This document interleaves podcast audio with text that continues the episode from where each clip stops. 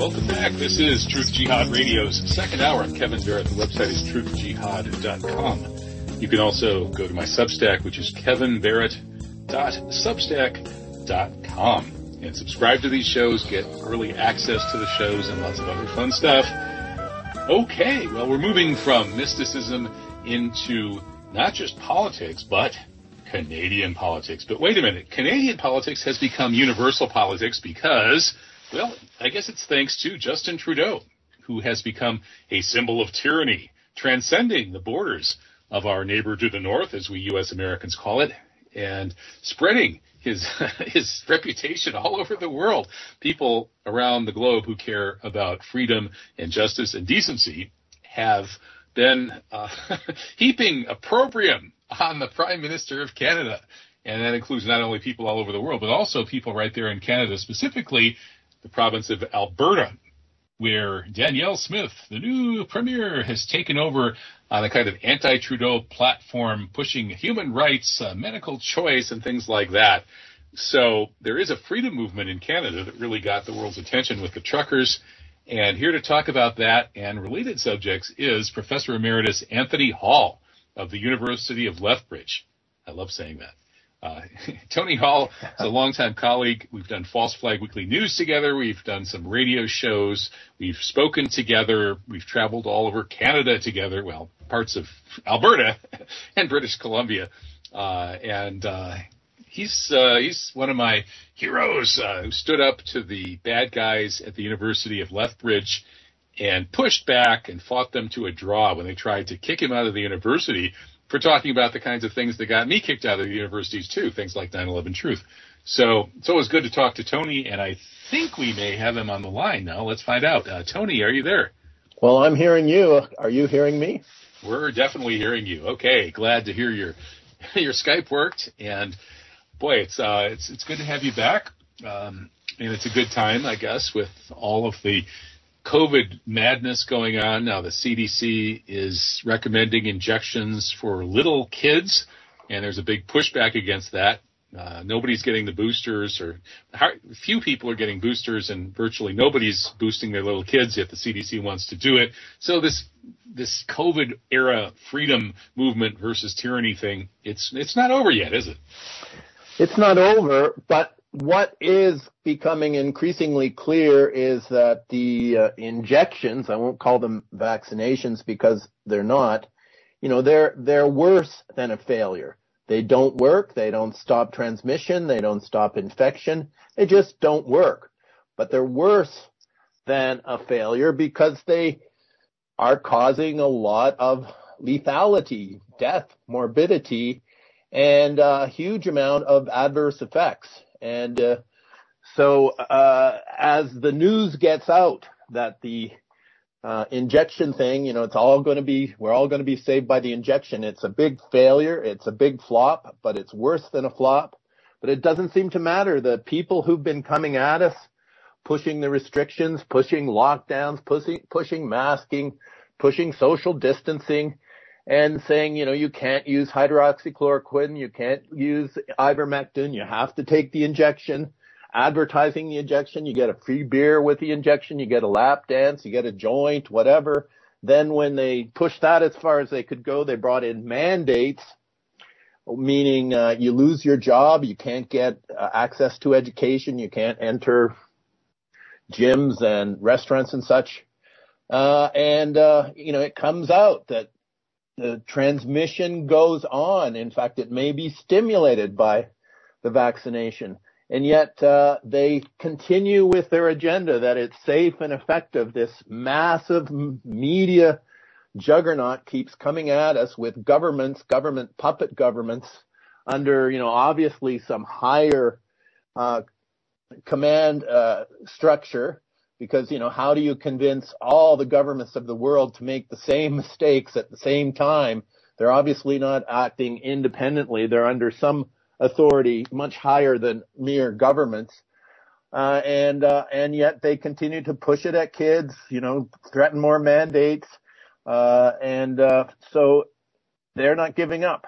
Uh, and of course we'll want to connect this pattern to larger patterns like the war, uh, between, NATO and uh, Russia, uh, you know, the economic collapse, uh, the supposed food shortages, the supply chain shortages. It, you know, the uh, COVID lockdowns become the uh, cl- uh, global warming lockdowns.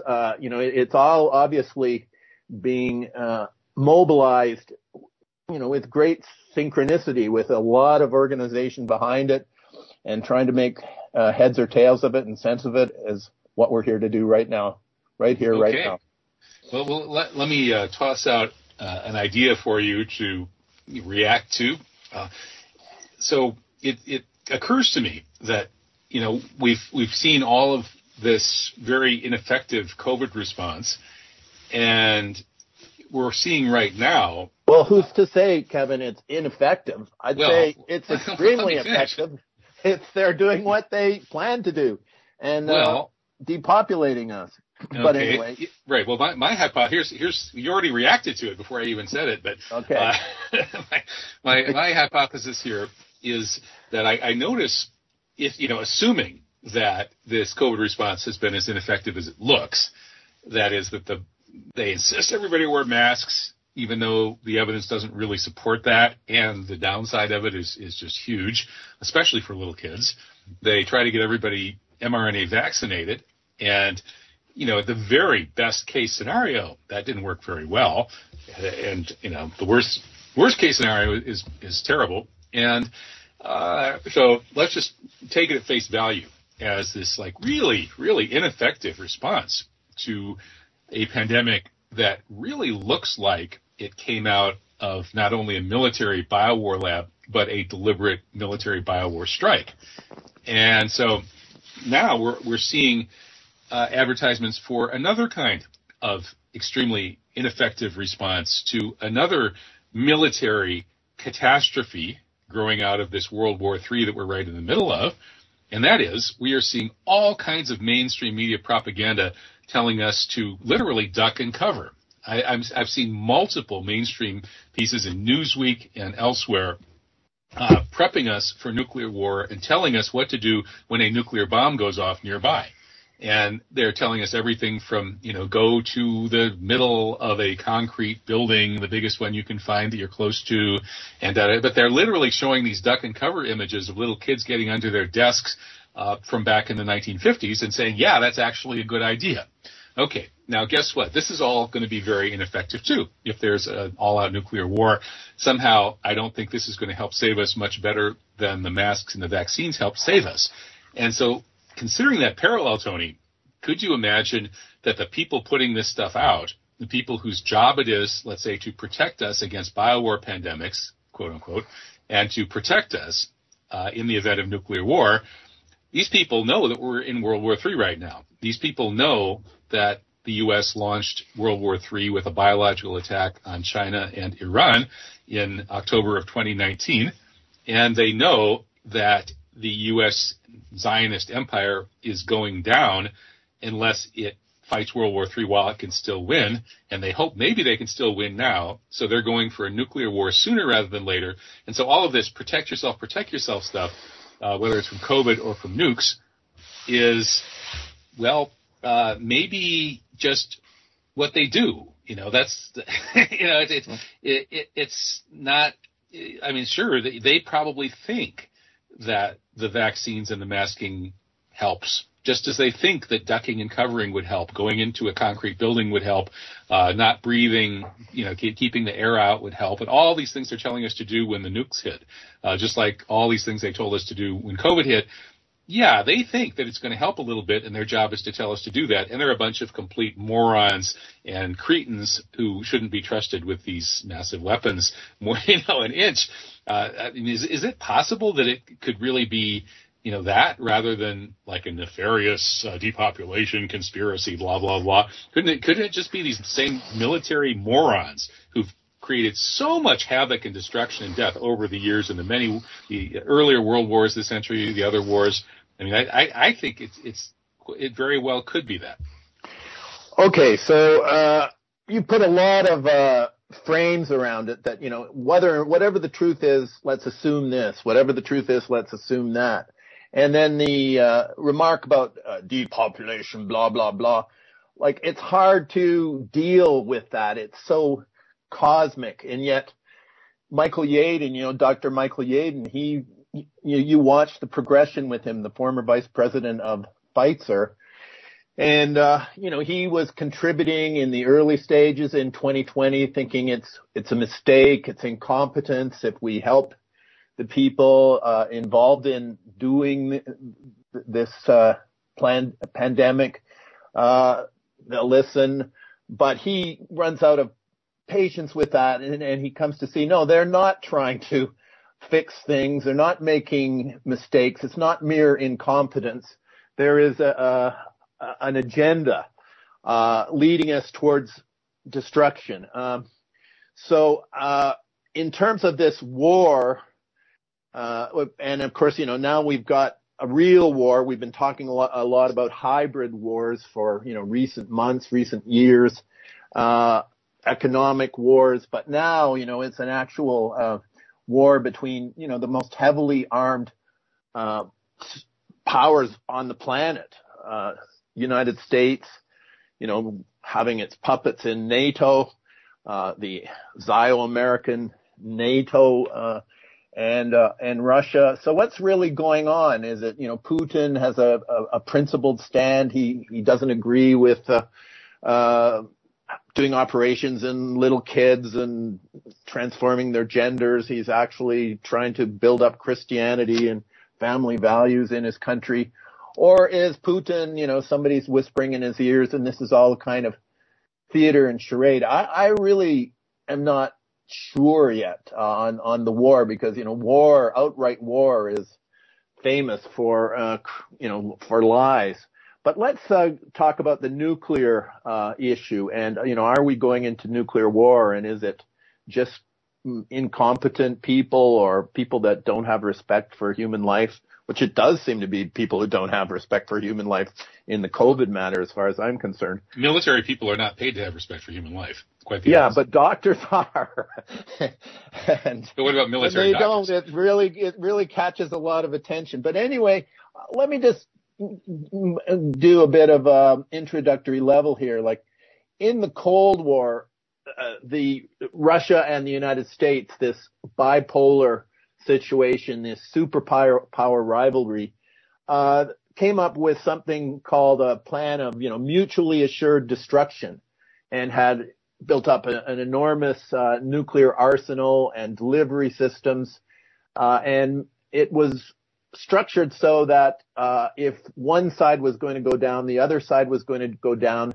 The uh, whole world and all life on the planet would end, and uh, uh, and and so, as I understand it, there was you know thinking going on, especially in the United States. What good are nuclear weapons if we can't really use them? And so people started thinking about you know more small scale nuclear weapons, limited nuclear warfare, because hey, if we're going to make these things, we want to be able to use them. So I think uh, the uh, military industrial complex is sitting on top of all kinds of uh, smaller um, nuclear uh, weapons that could be used in kind of tactical warfare. I get the feeling that there are people inside the systems just itching to try these things out to to see if we can use nuclear weaponry, but in a, some kind of controlled or uh, contained framework. Uh, and uh, so I suspect that might be one thing going on. It, um, I mean, if it is a depopulation scheme, and some people um, think it is the COVID matter, and you're in a hurry, and uh, you know you you you're going you're planning on going from the the lockdowns, uh, the COVID lockdowns, which killed some people through suicide and depression and such, into you know global warming lockdowns. Maybe that's just a little too slow. Maybe you know so so nuclear warfare can uh, really do depopulation in, in a fast way. But of course, the, after the depopulation, it's hard to inhabit the areas that have been uh, depopulated. Whereas with biological warfare, you you know you can uh, take over the areas. Uh, you know, this came up in terms of considering how China perceives all of this. Uh, and we've d- discussed all of this. So, um, do we want to go down the road of uh, uh, nuclear confrontation? I mean, one of the interesting things is that Ukraine has a, a lot of people who identified with uh, the Third Reich, with the Adolf Hitler government of Germany. They didn't like the Soviet Union in World War II, in the World War II era. A lot of them uh, joined in the fight against Russia after World War II, a lot of these people who were really not happy with the Soviet Union at all, they emigrated. They emigrated in great numbers, particularly to Canada. Uh, you know, our deputy prime minister, Chrystia Freeland, is one of those. Her grandfather is famously a Nazi. And Ukraine, you know, continued to have this, uh, Nazi, uh, this National Socialist, uh, element in uh, its uh, militias and its military. And uh, so it's interesting, uh, and I don't think uh, to be neglected that Putin, when he did, uh, people say invade, when he did his limited maneuver, demilitarization maneuver, he included denazification as a, an objective. So, you know, it's interesting for me to see, for instance, uh, uh, Justin Trudeau, who in, you know, as the war was started, starting, he was standing up in parliament, you know, accusing the truckers of being, uh, bigots and Nazis. And there was a whole thing about there was a Nazi flag.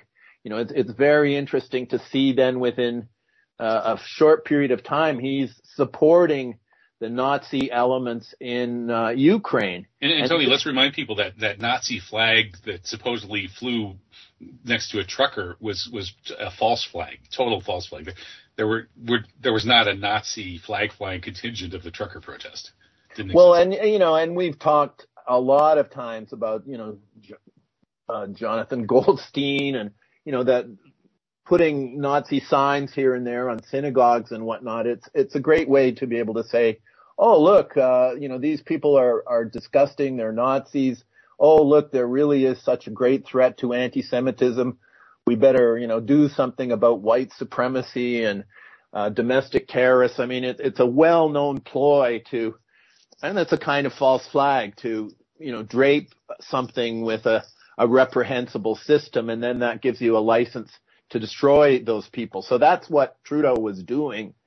Uh, but you know, interestingly, his deputy prime minister, who he ele- who he elevated, Chrystia Freeland, she is from Ukraine, and she really does. You know, her grandfather really was the propaganda chief of Galicia in World War II, and she really does uh, fly off to Ukraine, and she really does show the Bandera uh, flag. You know that Bandera was a, a, a very um, uh, you know, pro-Nazi, anti-Soviet uh, in, in in the World War II era, and he's a kind of symbol for uh, Ukrainian nationalism. This particular take on Ukrainian nationalism. So now you look at uh, Freeland and Trudeau, for instance, or you look at all of NATO, which you know we've had this uh, way we've looked at history that we're the people who defeated the Nazis.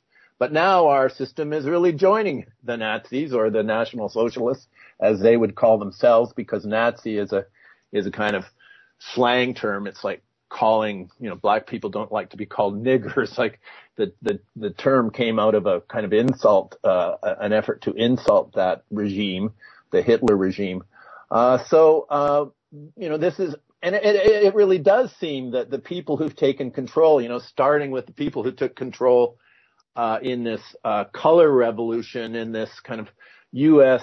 Israel back thing that went on in Ukraine in 2014, uh, you know, it, it, it was, it turned out to be a kind of coalition of a, a Jewish oligarchs, Kolomoisky, you know, who was a TV producer and, uh, hired Zelensky to play the role of Ukrainian president.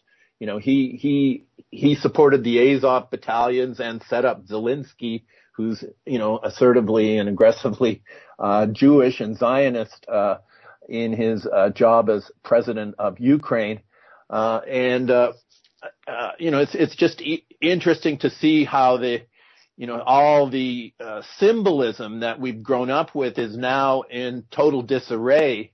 Another aspect of this, of course, was the uh, the Nuremberg Code, uh, which was said, you know, you need uh, cons- consent, uh, informed consent for those who are going to get the jab. And uh, lo and behold, even in Israel, nobody had the time of day to follow this international law laid out that came out of the Nuremberg trials after World War II. Uh, that's where the doctor's trial gave birth to this Nuremberg Code. And, uh, you know, even the, even the authorities in Israel, uh, refused to follow this important procedure, the, these principles that you can't conduct experiments on human subjects without uh, their informed consent. And how can you have informed consent when you know, the ingredients in this, uh, injection are, uh, many of them are secret. They're proprietary. They're also military secrets. They're also national security secrets. And how can you, uh, have informed consent when you're promoting, you know, when you're having sports figures and religious leaders and, uh, show business people and all kinds of, uh, celebs, uh, promoting, uh, this vaccine? How do you get informed consent in that context? And then beyond that, when you can't get, you know, so, so this ignoring of the Nuremberg principles or the, uh, what, you know, this name Nuremberg, you know, it's not only tied to the Nuremberg trials, it's tied to the Nuremberg, um, rallies, famous rallies that, uh, you know, there were doc, propaganda films made about it and all that.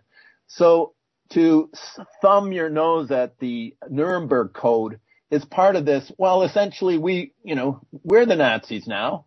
Our, and, you know, our, our NATO for people and Canada was a founder of NATO, which is support, support and defend the North Atlantic. It's called the North Atlantic Treaty Organization.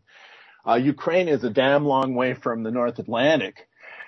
And I don't see what it has to do with, you know, well, I guess it does have a lot to do with, with, uh, the fact that, you know, that it, it seems to be really all about Germany and making sure that Germany stays into this transatlanticism and doesn't look eastward and, and join with Russia, which has always been, you know, the, the, the fear how to keep Russia and Germany apart. That, that's right, Tony. I think that explains why it is that during the Cold War, when the communist world, uh, led by Moscow, was genuinely posing a threat, military and ideological. At that time, nobody in the American uh, command structure uh, and political leadership would have ever dreamed of going to the edge of war with Russia over mm-hmm. Ukraine. It was perfectly yeah. okay to have Ukraine as part of Russia, but now it's not. What's changed? Well, obviously what's changed is that during the Cold War, Germany was split in two. And so the prospect of German unification with Russia and a unified Eurasian continent, which would turn North America into a marginalized uh, zone that could no longer rule the world, uh, that wasn't an issue. And now it is an issue. So I think that explains why Ukraine is suddenly viewed as being so crucial to the American empire's uh, security. Yeah, and I guess we could look at, at look at it, you know, going back to Brzezinski and his book the great chessboard. You know, this whole question of who is going to rule Eurasia. And, uh, you know, I think you and I have been in, involved in a movement that we might say is, uh, well, it's pretty obvious that Eurasia should be ruled by Eura- Eurasians. Uh, you and I go to Iran from time to time. You know, we're familiar with our friends in Iran. Uh, when we're there, we're off, we often meet a lot of Russian people. I, I never have in Iran seen a big contingent of Chinese people, but we're aware that, you know, our friends in Iran are very conversant with and do business with and plan things with Chinese. And so this, uh, Chinese Iran, uh, Great Belt, you know, the, the, the, uh, Silk Road people, uh, that we've been sort of, uh, in and around for, for some time you know, they, they continue now to coalesce and become increasingly influential as uh, the um, struggle of uh, Zio American Empire. I don't know, is it Zio anymore? Where where is Israel in terms of China and U.S. How what is going on behind the scenes between Israel and Putin, Israel and China? We we don't you know I don't think we really can do anything other than speculate right now. Well, well, well Tony, doesn't doesn't it look like the usual suspects who uh, largely dominate the U.S. and Europe and use that power over the West to keep Israel expanding are on the side of the West in its war against Russia and China. Uh, they are the ones who are pushing the war against Russia through Ukraine the most uh, vociferously. Mm-hmm. It's the neocons yeah. and the Zionists. So my my yeah. take on this would be that the Zionists have a lot more influence in the West than they have in Russia, and they have very little influence in China.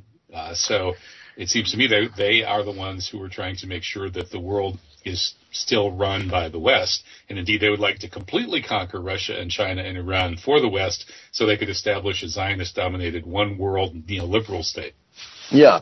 What, uh, where I was headed with all of this, uh, uh, analysis was, uh, that, uh, you know, the, the question for some, for some time as, you know, emphasized by Brzezinski in his analysis is whoever controls Eurasia controls the world.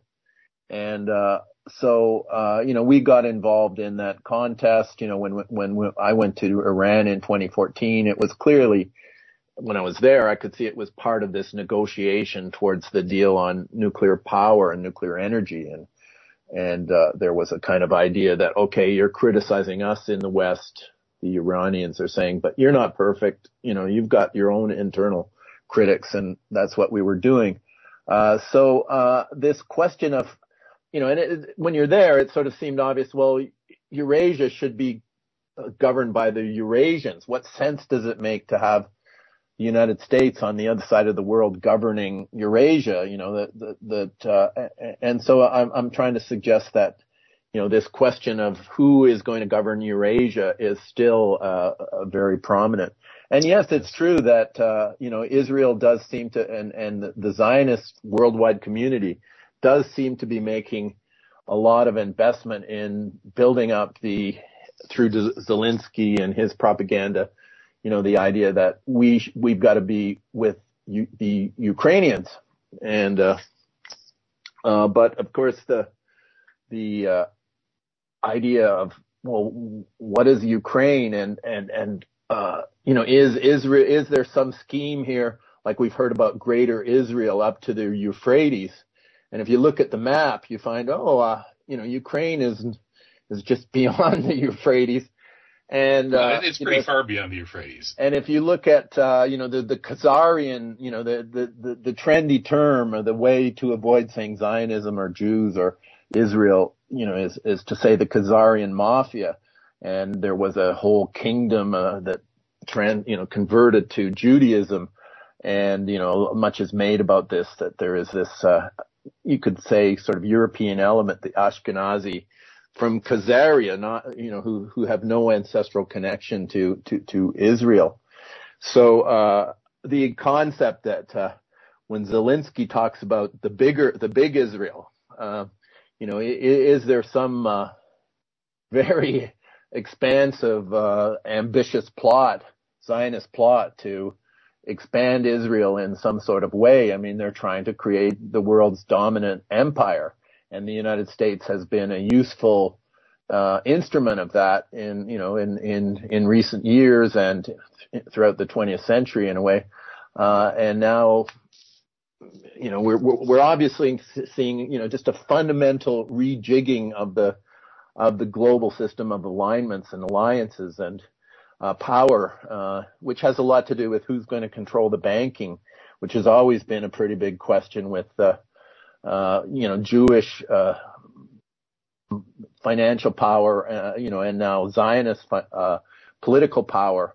Um, so, so, these questions are good to address, and I, I, I just cannot resolve myself to say because it looks a certain way on the surface when it comes to uh, these powers, especially with you know Zionist uh, influence being so important and strategic, that uh, we can really know because you know we don't see evidence of Chinese being influenced by Israel a great deal that it's not somehow underway and uh, happening under the surface. That would be a conspiracy theory, I suppose. Mm, well, you know, all conspiracy theories, whether you know they're the official conspiracy theories or the unofficial ones, ultimately have to be supported with some kind of evidence. And so, if if people wanted to argue that somehow the Chinese Communist Party is dominated by Zionists, you know, they would have to provide. Well, it wouldn't be. It, would, it wouldn't be. You know, such an obvious thing, and and you know that might be an outcome of of things underway undercover that we can't see right now. But it does. You know, the the case is pretty compelling that uh, the Zionist constituency, you know, has had a good run in uh, the United States. Uh, people got very wealthy, uh, basing their uh, businesses and um, investments in in the structure of U.S. power and U.S. corporations. Uh, but that seems to be exhausted, and you know, and and and uh, there's does it does seem that there has been a stripping out of the United States. And it almost seems like there's a hostility towards the United States that you know is the the effort to to run it down, to exhaust it, to uh, well destroy it or uh, degrade it or deplatform it from the top level of world powers. Uh, it does seem that that may be underway. Mm-hmm. Yeah, I wonder if that would be partly uh, due to oligarchs in general, not necessarily just Jewish or Zionist ones, but people uh, of an oligarchical sort of orientation who see the American middle class, uh, which of course doesn't really exist anymore, but it, it did 30 or 40 years ago, as this reservoir of reasonably well educated and prosperous people who were you know threatening to maintain and expand a relatively democratic government and keep pushing for more and more equality and that would threaten the position of oligarchs, and they would react against that. And such people, you know, might see that the American experiment, as it was actually working, was not really in their interests, and they would want to hollow it out and uh, make the world safe for oligarchs. So yeah, I think there might be a hostility to the kind of classic American virtues uh, by these oligarchs. And of course, the oligarchs do happen to be disproportionately Zionist, but I do think that we have to differentiate between sort of oligarchical class interests on the one hand, and then the, the Jewish nepotism, uh, that, which is just a natural ethnic nepotism on another to another level, and then finally the third level is commitment to the state of Israel. So, you know, not every oligarch is Jewish. Uh, not every Jewish oligarch is committed to the state of Israel and pro- probably most Jewish oligarchs are very much interested in ethnic nepotism and any other way that they could possibly make money and expand their wealth and power. So it's, I think it's, it's a kind of a complicated question, but it's good to sort of define your terms like that so we know what people are talking about. Yeah, well, uh, the, some of the points you made there, um, t- to me, we could look at that and say, let's deal with the fact that there was a conscious effort to use this COVID scam to uh, injure, you know, certain interests, certain uh, parts of the population, and it was very clear that there was an agenda to hit the middle class, to destroy the middle class, or uh, degrade the middle class, to um, depopulate the middle class. And, you know, the classic example being that Costco and Walmart were, you know, open and uh, doing business the whole time, and the people being shut down were largely mom and pop businesses, little businesses uh, supporting middle class. Uh, working people um, got hurt a lot, and uh, you know when when they made this distinction between essential services, like I remember Trudeau making, you know, deciding who are the be the essential workers and the essential businesses.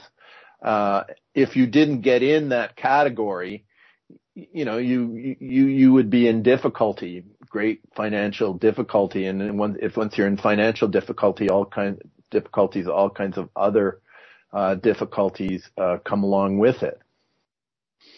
Yeah, that's right. And they obviously made the big uh, box stores uh, essential, and the liquor stores were essential, but the churches weren't. It seemed like there was almost a push to, you know, to go after the more sort of you know traditionally minded middle class entrepreneurial types, the small businesses, the religious people, uh, almost seem to be deliberately targeted. Well, the and and you know the the the targeting of you know successful uh, people who are Christians, you know that has been unrelenting. That has been uh, you know and the hostility towards Christianity and uh, treating uh, Christianity as some kind of uh, disease that has to be um, vanquished, uh, it, you know, is pretty obvious. And this idea that you know the the deplorables, uh, you know, they become uh, the white supremacists and the domestic terrorists, and you know the January 6th event. I mean, when you look at the people doing this, the people in the FBI, the people in the State Department, you know, there's a disproportionate Zionist contingent in those positions, in those institutions. And, uh, so there does seem to be, you know, some ethnic considerations or religious considerations is, you know, who, who is being targeted, uh, and, uh, who is being elevated. Um, uh, and you know who is the legal system being turned against and who is it being uh, used to advance and promote mm-hmm. but the kind of uh, official alternative media if that's not a contradiction in terms uh, seems to be uh, pretty heavily zionist oriented uh, and, and that includes outlets like, uh, well, in, in, Canada, there's Rebel News, and here we have Breitbart and, and to some extent Fox. You know, these sorts of outlets that position themselves uh, as critics of the official COVID policies uh, seem to be even more Zionist than the mainstream, just as Trump was even more Zionist than the Democrats. So, yeah, yeah how do you explain that? Well, uh, Rebel News may not be familiar to all the pe- all the masses the mass audience that we must be commanding right now. But uh, uh, Rebel News is uh, an influential uh, internet operation, you know, internet TV, if you could call it that. Uh, and its uh, founder and leading light is Ezra Levant, who is, you know, a well-known Zionist. and but this Rebel News, the heritage, the part of the political spectrum. You, you mentioned Breitbart. It may be conceived of as a Canadian Breitbart. Uh, you know, Rebel News in the Charlottesville um, episode, you know, was uh, very comfortable placing itself in, uh, you know, in situation with people who were sometimes showing Nazi flags and wanted to uh, preserve the statues uh, from the uh, Confederacy in the United States. Um, so, uh, you know, the, the idea of, uh, Zionists controlling, you know, all sides of the debate, both sides of the debate, uh, both, uh, sides of belligerence in war, you know, lending them, lending money to both sides. I mean, playing both sides against the middle. This is very well developed and it's very well developed here in Canada where, uh, Rebel News is really the only game in town that, uh, uh, in in terms of getting some kind of decent sized audience where you know the COVID issues and the restrictions have been opposed by uh, Rebel News. Um, and you know I've been part of uh, groups here in southern Alberta. I'm based in Lethbridge right now uh, that uh, have been uh, organizing around the COVID issues and sometimes I try to raise, you know, the, the question of Christian Zionism because when you get into this movement, there's a lot of, uh, Christian people. I've been going to church myself and enjoying, uh, the, the fraternity and sorority with. Oh, mashallah. Uh, You've come, you're coming to God. yeah. yeah. So, uh, anyway, uh, one thing, you know, as I, I, I try to raise this issue of what's really going on in the coverage of these COVID in- issues and uh, and I raise uh, you know the concept of Christian Zionism, and uh, you know people who I I think really are Christian Zionists, they have no idea what I'm talking about. It's it's really uh, just so like the, fi- the fish in the water they're swimming in. Yeah, it's it's not part of the discourse, and uh, I don't know the the Polish sort of leader who's in and out of prison on these COVID issues. Uh, you know, he he's uh, Arthur Pawlowski or something. How yeah, do you say his name? Arthur, Arthur Pawlowski. Pawlowski. Arthur Pawlowski. Okay. And when I first saw him and met him at the Lethbridge City Hall giving a speech and calling all the police uh, Nazis and, uh, you know, asserting that all of us in the way we've been treated are, are the Jews of the current time, um, he was wearing a, uh, a Star of David, a, a flag, um, which is, you know, all, a Star of David, which is also the flag of, of Israel. Uh, and he, he, you know, he's sort of a darling of, uh, Ezra Levant on the uh, Rebel News uh, television uh, quick, quick question here, Tony. Did, did, the usual suspects at B'nai B'rith and so on push back against the COVID protesters uh, appropriating the symbolism of the big H, one and only incommensurable Holocaust? Um, in other words, I would think that most of them wouldn't like uh, Arthur Pawlowski uh, wearing a Star of David and saying, "Hey, we're the we're the Jews these days. We we anti-vaxxers are today's Jews." Because usually the you know, the big H Holocaust religion worshippers like B'nai B'rith really don't appreciate when anybody else thinks they're even close to being the kind of victim that the Jews are. Uh, well, whatever uh, you know, he he is really embraced by Ezra Levant and all the uh, journalists that work with Ezra Levant and uh, Rebel News, and uh, and uh, you know he he he somehow manages to command considerable audiences. For instance, he was uh, he did a tour of the United States and met many people in the Republican Party, and he was on the Bannon show and featured on the the you know Steve Bannon show. And you know I can't help thinking that uh, he you know he he is he's handled and whatever he is coming up with has the approval of at least, you know, not all Zionists are, it's not a monolithic thing. They're probably, um, well, there are different factions who argue among themselves, but he's obviously, uh, pleasing, you know, some major part of uh, the Zionist world. And, uh, and, and of course, uh, you know, it doesn't get talked about. As I say, when I try to discuss this with, uh, people who maybe even are Christian Zionists because it's so influential, the support of Israel in North America, you know, depends so much on uh, Christian Zionism. You know, John Hagee, who was born, uh, who was given a, a jet plane, uh, and uh, you know, the people who vote, uh, you know, the politicization of Christian Zionism to support the wars that serve Israel. Um, you know, th- this is such a, a major issue, and uh, you know, it's really troubling to me when I watch Bannon, for instance, and you know, it, it, it's so interesting to see a real articulation of the disparities between you know Biden and Trump and and there you know these differences that exist or should exist between the Democratic Party and the Repub- Republican Party.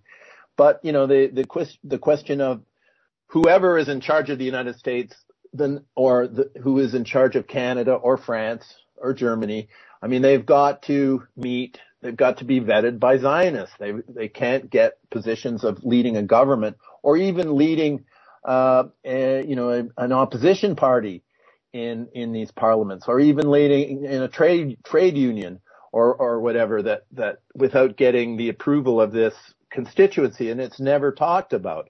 And of course, it's not talked about on Rebel News. It's, uh, uh, and, and, uh, when I try to, uh, you know, Arthur Pawlowski has become the first uh, president or leader of something called the Alberta Independence Party. There's a, a very significant faction in Alberta uh, who is saying we've had it enough with uh, Canada. Certainly, Trudeau has sort of pushed us in that direction. Uh, uh, Alberta, you know, generates a lot of the resources that run Canada. You know, there's a great oil, oil and gas, uh, resources here. Uh, plus, you know, great farming and, you know, it's a, it's a, it's a beautiful place and big forests and, but you know, oil and gas, it's one of the richest jurisdictions in the world. And, uh, so whoever controls, uh, Alberta, you know, there's a, there's a lot riding on that. And Trudeau has been so abysmal and the way he treated the truckers could be seen as, you know, a, a, a kind of microcosm of how he's been treating Albertans all along.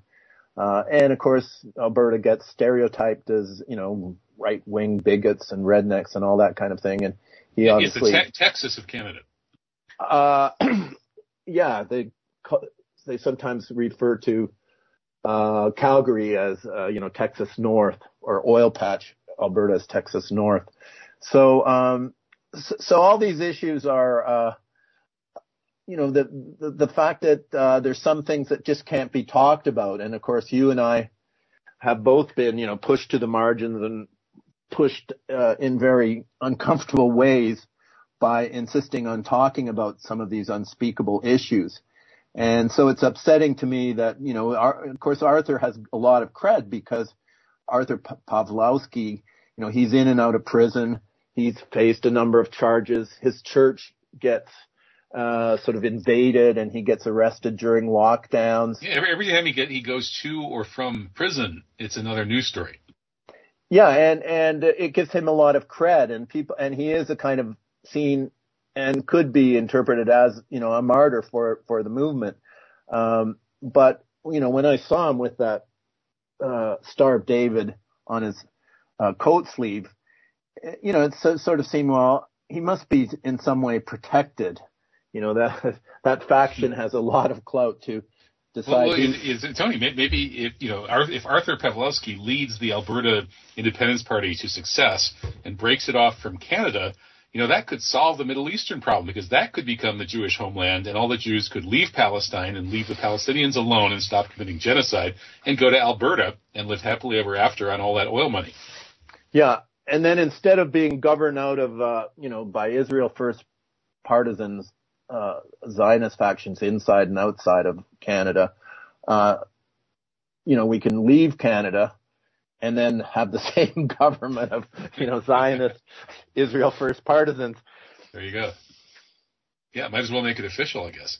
yeah, and then and then of course uh, the you know the, the question about banking, and you know we haven't got into all of that, but this is such an important dimension of you know the the uh, Russia NATO split, uh, you know, the COVID thing, you know, it, it all seems to be coming down to the real war underway is who's going to control, you know, the, the money flow, how, you know, who's going to have access to the, whoever makes the rules of the money flow.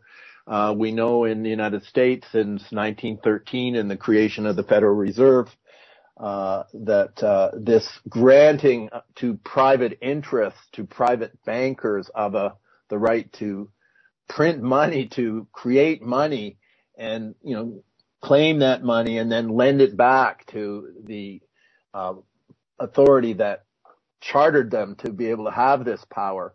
Uh, this has been a total uh, destabilizing factor in the way our world has has unfolded and the way uh, power is uh, is uh, apportioned I mean, when you think of, uh, you know, what does it cost to buy Congress? What does it cost to buy all of the media? Uh, you know, what does it cost to be bribing everybody from, you know, all up and down this, the, the way? Where, do, where does all this money come from anyway? And how come it's so, uh, you know, distributed in such a, um, you know, an unfair way that doesn't serve all of humanity, but serves a very small constituency really, really well, in, in fact, put so much power in their hands that it sort of destroys any semblance of what we used to call democracy or, um, so, so, you know, what, what are we going to do about that as the, uh, you know, it seems that all these new technologies like, uh, uh, you know, being genetically modified humans, GMO humans, you know, all, all, the stuff that we found out is on the books for us, uh, through the COVID situation. Uh, you know, and, and we've had no, um, democratic discussion or even an academic discussion or public discourse discussion on, you know, how to use these technologies. And then we find out about these new technologies when uh, those who who own all the money and run the system uh, have already plans for you know how we're going to be transformed into um, genetically modified humans, transhumanists. You know this mRNA, mRNA. What was really going on with that? Is is there some? Uh, is it injecting platforms into people so that nanotechnology, you know, we can be connected to the larger internet through, you know, uh, spy devices put under our skin. Uh, so, um, you know, having wealth seems to give you control over how, how the technology is going to evolve and how the technology is going to evolve is, you know, controls how, how power is going to be exercised. Uh, so, uh, you know, there, there's so much need for discussions about these issues. Um, and of course, you know, that it's painful to watch the universities. Uh, and, you know, I spent my working life working at uh, universities, especially the one that eventually suspended me because I was talking with Kevin Barrett on False Flag Weekly News, suspended yeah, yeah. without pay, you know, about, and we would talk about Palestine and Israel and these sort of things. It's good that you're, you're retired now, although they might try to revoke your uh, emeritus designation. Yeah, and of course, you know, the, the, the topic, the, the really forbidden topic is 9-11 and the Israeli or Jewish, uh, Israel first partisan aspect of, of 9-11. it seems to me, uh, that is, uh, you know, something that is really controlled. And of course, I, I felt that, uh, being a Native American studies professor and my efforts to look at, uh, Palestine and the experience of indigenous Palestinians and make comparisons to what had happened, you know, since 1492 to Native American people to discussing what has happened to Palestinians, especially since 1948 and making, uh, comparisons and, uh, seeing parallels and whatnot that that was a, a really forbidden subject. So, uh, you know, then watching the universities through this COVID experience, I mean, it seemed that the professors were largely uh, just concerned about, uh, you know, keeping themselves as distant as they could from students, and it's professors who wanted the mandates and you know wanted to be teaching classes by distance learning, and you know, that, so when these mandates came out and all of these restrictions came out and all this sort of tyranny and suspension of civil liberties and human rights and all of that. Uh, boy, were we ever failed by all our institutions, you know, the churches, the governments, the media, uh, the courts, but, yeah. you know, the, so it's the, sort of like after 9-11. The, yeah, being let down by the universities, uh, who, you know, had nothing to say, uh, and didn't contribute to the, to the discussion. And, you know, once again, here we're left off in the, you know, in the sidelines, you and I talking about issues that should be, you know, very, very au courant and, and, you know, within the halls of academia.